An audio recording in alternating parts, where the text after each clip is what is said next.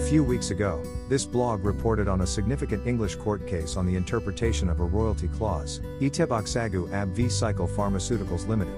Now we have another, perhaps more significant, case on the interpretation of a royalty clause, AstraZeneca UK Limited v Tesaro Incorporated, 2023, EWHC 803, CH April 5, 2023.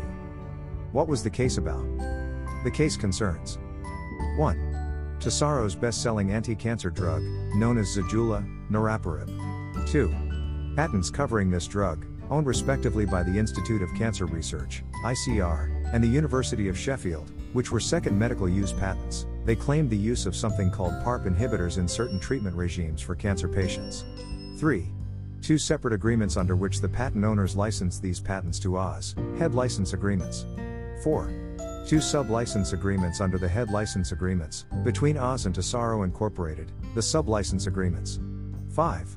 The interpretation of the royalty obligations under the sub-license agreements.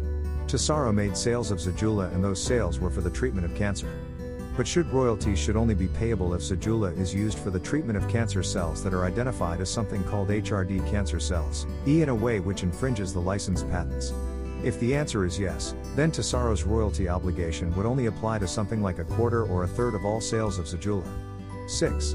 The case also considers the relevance of the so-called patent misuse doctrine under US laws, which in certain circumstances prohibits charging royalties on products that are not protected by the licensed patents. After careful analysis of the wording of the license agreement and the surrounding circumstances, including the patent misuse doctrine, the judge decided that Tesaro was liable to pay royalties on all its sales of Zejula in countries where there are licensed patents. Key drafting issues. Under the sub-license agreements, royalties are payable on net sales of licensed products that contain S, the compound is the sole active ingredient. Compounds are defined as including substances greater than the use of which may be claimed or covered by, or the exploitation of which may be claimed or covered by, one or more of the licensed patents. Tesaro argued that this wording meant that it only had to pay a royalty if the actual use of the compound was claimed by a licensed patent.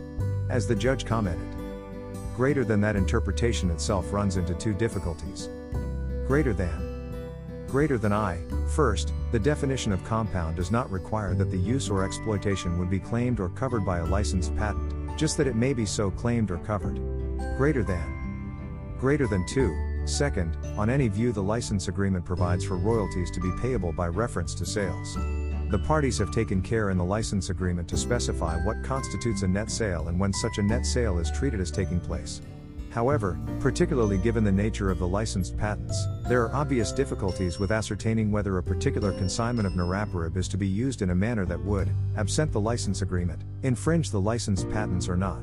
Tesaro could not know whether any particular box of niraparib is to be used to treat a patient, identified as having an HRD cancer, potentially infringing use, or whether it would be used as a combination therapy with a DNA damaging agent, that formed part of the prior art and so would be non-infringing.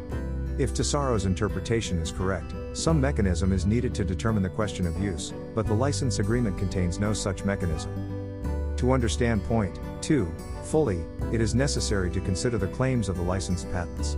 In the course of his lengthy analysis, the judge comments greater than if there had been a clear dividing line between uses of niraparib that would infringe rights under the licensed patents and uses that would not, it may well have been possible for Oz and Tesaro to agree a basis of charging royalties by reference only to infringing use. However, both parties would have been aware that the licensed patents were second medical use patents.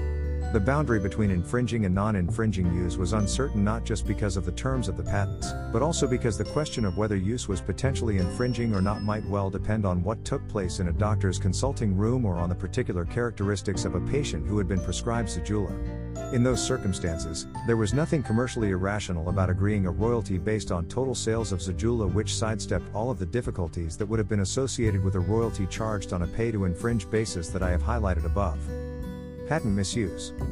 The previous paragraph discusses one of the many factors that the judge considered when looking at the arguments in favor of Oz's or Tesaro's interpretations of the royalty wording.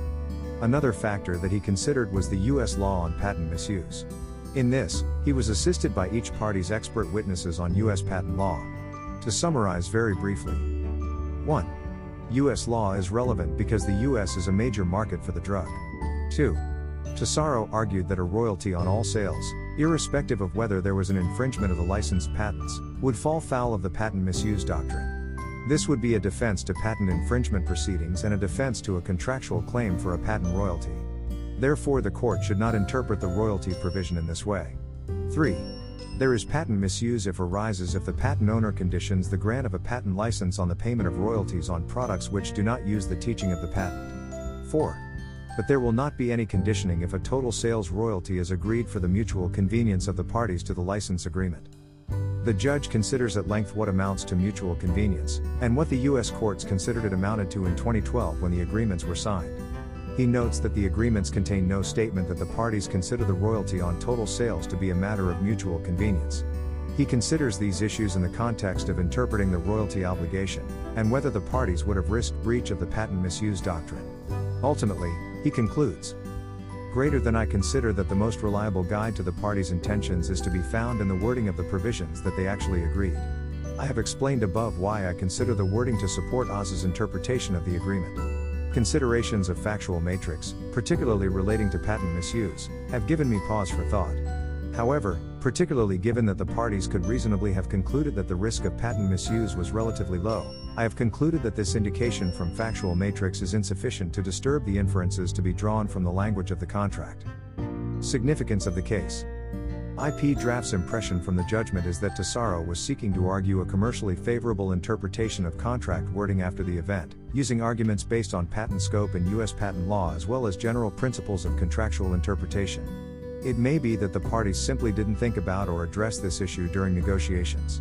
If they had, IP Draughts would have expected to see detailed wording to address the point, either A. To confirm that royalties are payable on all sales, even where there is no infringement, and that this approach to royalties is a matter of mutual convenience, or B. To provide a formula for assessing what proportion of sales are royalty bearing. IP Draughts has two general observations. 1. The importance of preparation and thinking carefully through royalty terms and other terms before drafting a license agreement. Sometimes, the commercial client does this well. Other times, it seems to be left to the lawyer to do their thinking for them. 2. The benefit of stating in the agreement that a royalty mechanism is for the mutual benefit of the parties. IP Draughts sometimes does this when drafting a license agreement, but it tends to be in the context of EU competition laws, where a royalty is charged on the sales price of a complete system rather than the price of a patented component of that system, which might not be sold separately. It might be argued that such a statement is self serving and has no place in a contract, but IP Draughts is fortified by the judge's comments in this case that such a statement could well be useful, whether for the purposes of US patent laws or EU competition laws. Procedural and people issues. With the previous case, IP Draughts queried whether the case should have been brought in the commercial court, where it was brought, or the Chancery Division. The same question arises again, only this time the case was brought in the Chancery Division. Perhaps in this case the claimant solicitors, Freshfields, thought the issues were sufficiently technical to require a chancery judge who understands pharmaceutical patents. If so, their scheme didn't work. The case was allocated to Mr. Justice Richards, a recently appointed High Court judge, who was formerly a tax solicitor. It seems that Tesaro was acquired by GSK for $5 billion in 2019. So, this case is effectively between the two giants of the UK pharmaceutical sector. Oz's lead counsel was Alan Maclean KC, a commercial barrister, who IP Draughts hadn't come across before, while Tesaro's was Tim Mitcheson KC, an IP barrister. Oz won.